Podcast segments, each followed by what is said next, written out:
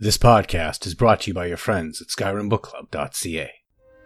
You are now in the Arcanaeum, of which I am in charge. It might as well be my own little plane of oblivion. Disrupt my Arcanaeum, and I will have you torn apart by angry Atronachs. Enjoy the book. Catalogue of Afflictions in the City by Anonymous. To the alienist, the ability or inability of a living mind to cope with stimuli and deprivation is of the utmost interest. How is it that some minds endure when others fail? What manifests in the aftermath of those outcomes? How can those manifestations be identified and altered? The workings of our own minds are as much a mystery as the workings of the material world, and it is no less dangerous to neglect their care than it is to mistreat the corporeal self. While Clockwork City is a facsimile of Nirn in many ways, it is not a duplication. Many of the rules that govern the world simply do not apply to this realm, and things often taken for granted in the terrestrial world are found to be of vital importance to an individual's sanity when they are suddenly found scarce. Here I will outline a number of the most common afflictions to develop in previously well adjusted individuals now inhabiting the Clockwork City. Cyclical inert ingestion. Compulsive craving and ingestion of non nutritious and sometimes harmful materials. It is not unusual for inhabitants and visitors in Clockwork City to experience a palate fatigue for the nutrient paste produced within the brass fortress, despite its inoffensive taste and complete nutritional profile. This often causes these individuals to experiment with consuming unusual substances for the relief from that fatigue or because of a fallacious belief about the benefits of ingesting the substance that they have developed a taste for. In many cases, the condition may safely go untreated, though some individuals' compulsions pose a significant danger to their health, and those patients should be remanded to the asylum sanctorium for a more controlled therapeutic environment. Magnusomnic melancholy. Connections between mortal beings and the stellar bodies are well established though fraught with superstition and apocrypha.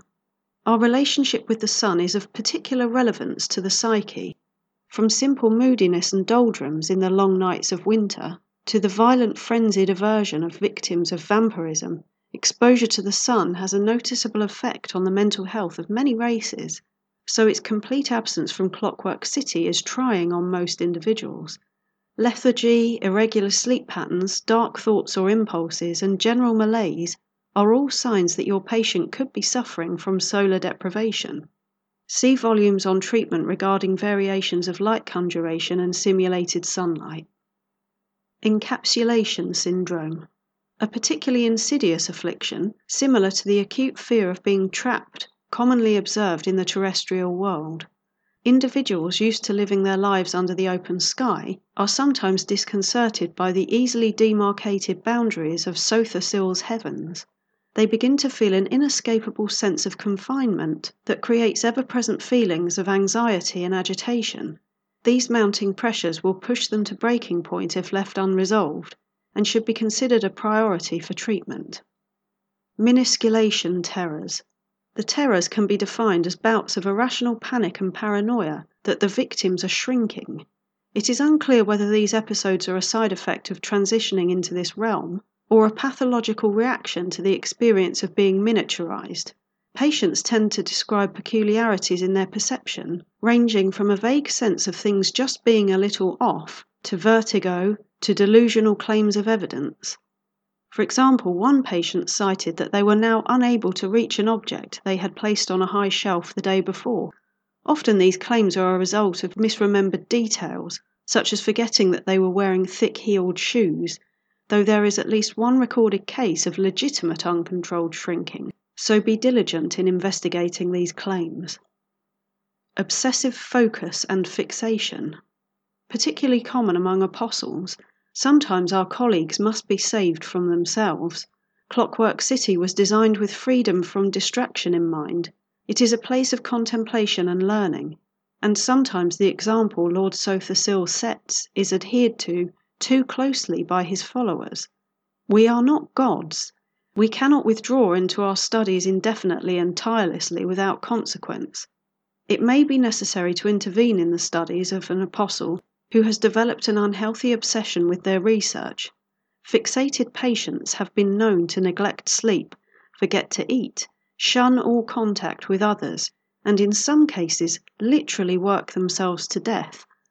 As such, we are granted the authority to remand such cases to Asylum Sanctorium at our discretion. Corporeal odium, self loathing, specifically of one's physical form. Outside of Clockwork City, it was primarily observed in kingdoms where one's physical features or biological heritage play a significant role in an individual's societal worth. It is also a fairly common trait among possessing spirits. This condition is on the rise among clockwork apostles, who believe their enhancements represent an ideal that their native flesh fails to live up to.